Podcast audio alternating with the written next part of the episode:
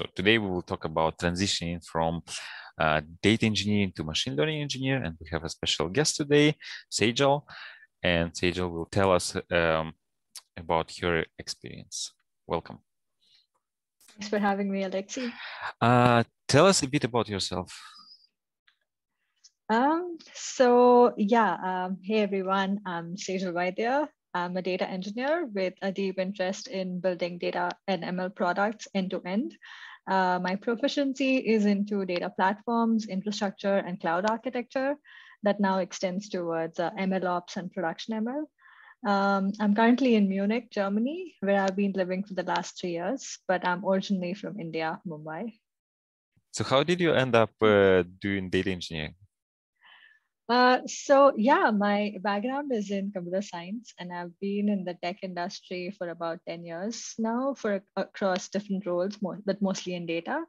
Um, I started as an analyst, but soon realized uh, engineering was more appropriate for me. So I grabbed a BI engineering role for a financial firm, then worked as a software or backend engineer for data products in the insurance space and then gradually transitioned into data plat- into the data platforms and infrastructure area, working for different companies across different domains.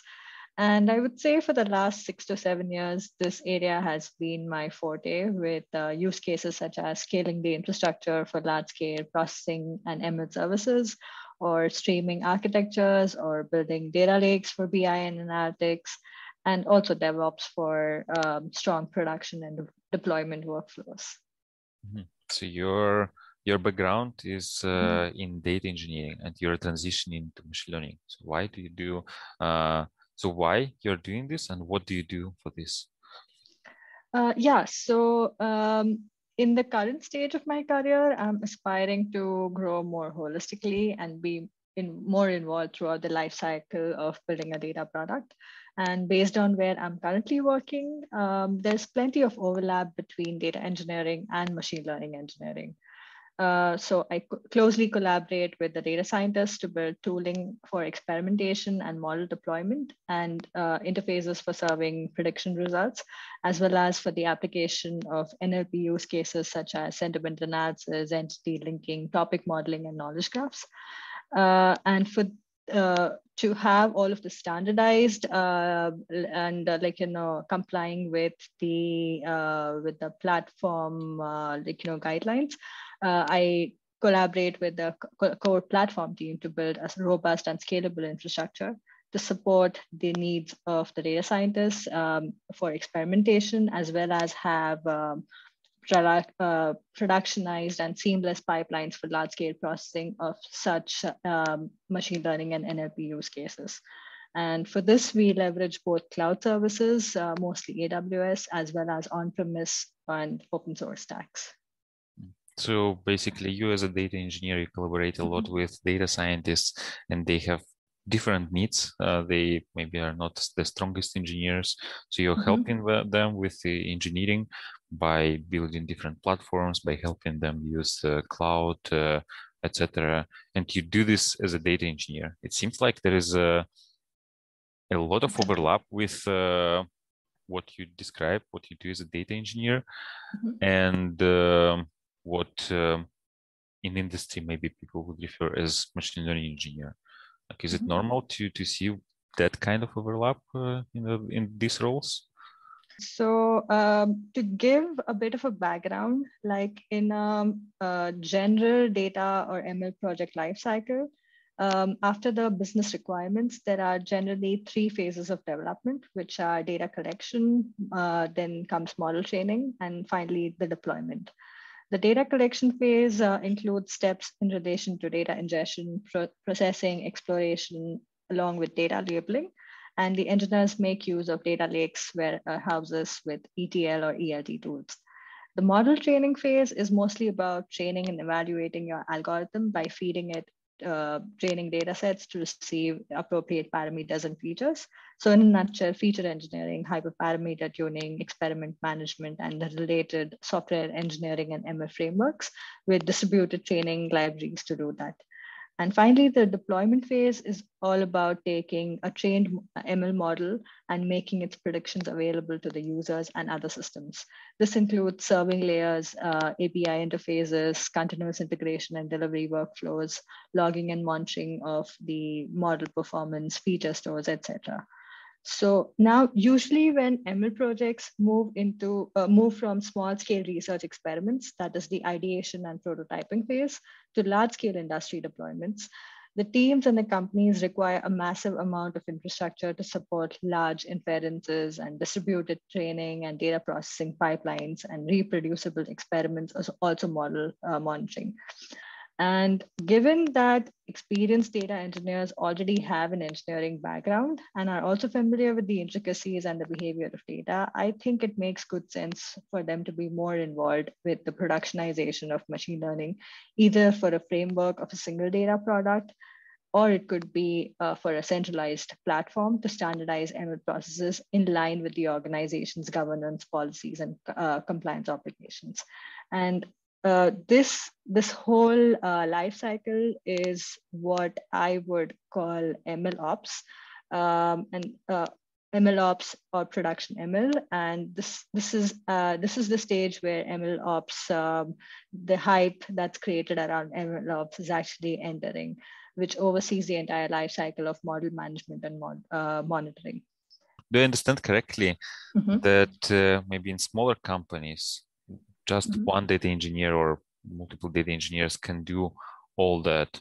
Uh, that's why mm-hmm. we see the overlap. Um, but maybe in larger companies that are more mature, that have uh, more models deployed, then we can see this. Uh, this job is done by two different uh, kind of roles by data engineer the first step you mentioned that involves mm-hmm. all this data preparation and then the last step more maybe is done by machine learning engineers right but yeah, in smaller companies, maybe just a data engineer um, such as yourself can do all that, right? Yes, that's true. Mm-hmm. Okay, so for you, this transition from uh, data engineering to machine learning engineering is natural because this is what you do at work. So this is just because maybe uh, the company where you work is, uh, it's a small company, right? Mm-hmm. So then you get to wear multiple hats because you need to do this part, the first step of preparing the data and then the last step of uh, productionizing the model right that's that's absolutely right yeah mm-hmm. and what what kind of i think you mentioned that you use uh, cloud uh, technologies for that um, mm-hmm. yeah what do you use in general for for this so at work uh, we use python and python based frameworks almost everywhere for experimentation as well as for infrastructure uh, we use Flask um, or AWS Lambda for serving APIs, depending upon where whether your setup is cloud or on-premise. Uh, then libraries such as Pandas and NumPy for data processing, um, also Dask, scikit-learn, and SpaCy for ML and NLP. For large scale processing, we leverage cloud services based uh, provided by AWS, mainly ECS containers, Fargate clusters, uh, managed Airflow for pipelines and job orchestration, and AWS Batch with Docker images in ECR for batch processing. Um, for data exploration, we use Athena for querying partitioned and Parquet data in S3, which is our data lake uh, with Glue used for schema discovery and Jupyter Notebooks on SageMaker for experiments.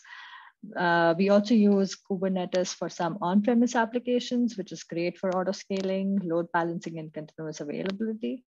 Uh, besides this, our platform team strongly follows an infrastructure first or an IAC first mindset. And therefore, Terraform is used heavily for all the initial setup to generate platform components uh, and GitHub workflows to orchestrate the CI/CD pipelines.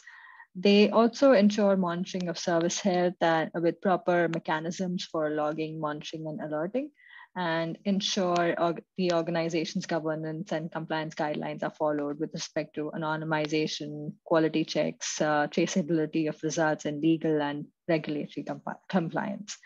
And apart from that, for the more advanced ML and NLP use cases, we are also looking at frameworks such as MLflow, Kubeflow, and the SageMaker suite. All of these provide uh, multi-step workflows across the entire model management lifecycle, from spawning Jupyter notebooks to experiment tracking to hyperparameter tuning, and also model deployment and modeling. And uh, you said, I think you mentioned a what is IAC first? I think it's infrastructure as code, right? Mm-hmm. Yes. so basically, right. all these tools like Terraform, uh, or there are others like uh, oh, know mm-hmm. CloudFormation. So basically, everything is set in code, right? And then uh... Uh, you would definitely want to keep things standardized uh, as an engineer for for proper management and like you know if you're um, if there are some isolated comp- components that are uh, created on GUI, you may not be able to track all of them if you want to destroy them. Um, or like, you know, just uh, if you happen to forget about them and like, you know, it will just keep running on the cloud and like, you know, charging you on your bills, you definitely don't want that. Yeah, yeah thanks. Yeah. Do you have any tips for people who would like to transition from doing data engineering to more doing uh, MLOps kind of stuff, uh, machine learning mm-hmm. engineer? Mm-hmm. So, in terms of uh, technical skills and area, uh, I would say being knowledgeable in a broad spectrum goes a long way. So, for the data engineering part, which is ingestion, processing, storage, analysis, and labeling, uh, data engineers already bring uh, plenty of transferable skills in relation to the steps that I just mentioned. So, uh, like ETL uh, or workflow tools such as Airflow, relational, and non relational data, data stores like MongoDB and Postgres, and also streaming, messaging, and large scale processing frameworks like Kafka and Spark are uh, nice to like, you know, know uh, because they are quite universal. And apart from that, knowing SQL and pandas for analysis is quite handy. For the ML specific parts, one needs enough practical knowledge for machine learning to understand the model, what it takes to scale and deploy this model. So it's important to know the usage of at least one ML framework end to end, such as PyTorch, TensorFlow, or scikit-learn. Uh, that in combination with Docker for packaging your code and libraries for containerized testing and deployment for your applications is quite helpful. Uh, apart from this, knowledge of testing and uh, like production ML is uh, like you know related to testing and warm up of replacement models and A/B testing of new models against older versions, seamless rollout of updates, failover procedures, um, and full over version control for similar uh, rollback to prior model versions. Yeah, something else? Um, yeah, so apart from the technical skills, I would say on the soft skills side, um, uh, the regular uh, advice for for engineers uh, that's given uh, also applies here as well. So being pragmatic and agile and scoping out the requirements in the deliverables in a given um, uh, setup and along with that, having a product focused mindset, thinking with a bigger picture and an understanding of requirements like how accurate the model needs to be, what data is needed to enable the ML model to make predictions, and how model is uh, required to be retrained. So just things like that. I think there's a good article uh, that I read recently. It was on um, ML checklist. Do you know which one I'm talking about? Yeah, I think uh, like Timothy. Uh... Yes, yeah. Um, I mean, I think I have a link uh, book bookmarked, so I will uh, add it. Uh, I'll just, share it with you. Yeah, yeah, definitely. The ML checklist, right? Yeah. And yeah, apart from that and other resources, like I really found uh, like, you know, uh, some stuff that covers uh, quite holistically. One of them is actually your book, uh, the ML Bookcamp, uh, which has more focus on production ML and also in connection to software engineering. So that was actually my starting point uh, when I was learning about ML in my personal time and how it is how can I bring my transferable engineering skills in the application of machine learning? Did you start machine learning with my book? Uh, I mean, I was familiar uh, with some concepts, but in terms of like, you know, applying, yes, I did. Oh, wow. Nice. Thanks for promoting. yeah, I mean, I, I am not just advertising it here. I genuinely found it helpful. Yeah, thanks. and uh, yeah, another resource that I also found uh, helpful that I'm going through uh, presently is um, it's called Made with ML. Um, it's it's an on free online resource by Goku Mohandas. Um, it, it's also like, you know, holistically covering production ML, but it's more in connection to infrastructure uh, and ML. Is it uh, online? Uh, yeah. It's like a website, right? With uh, it's a website, yeah. articles. I think that there are also videos, right? Yes, that's true. Okay. Um, it's uh, yeah, it's very much uh, similar in interface uh, and content structure to this website, Full Stack Deep Learning, which mm-hmm. is also another resource uh, that is quite awesome. Um, they are quite comprehensive uh, with respect to deep learning as well as uh, with the entire ML applications and software part of it.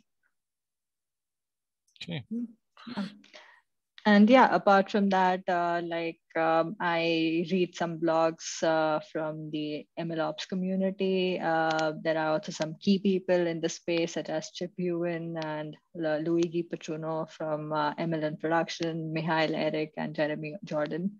So that is something that i read regularly. Mm-hmm. how do you follow them? On twitter or some of them uh, have mailing lists right yeah, um, I, I do have a Twitter list created. Uh, I'll also share that. Mm-hmm. And uh, yeah, I follow them on Twitter. They also have newsletters. Um, they have their own websites and news, uh, newsletters. Um, some of them are on Substack and some of them are on their own website. So mm-hmm. yeah, you can enroll for them. Yeah, thanks a lot for joining us today, for sharing uh, your story, for telling uh, us what you do and how you're mm-hmm. transitioning mm-hmm. to doing more data, uh, machine learning engineering, and for sharing mm-hmm. your tips. Thanks a lot. Thanks, Alexey. I had a great time.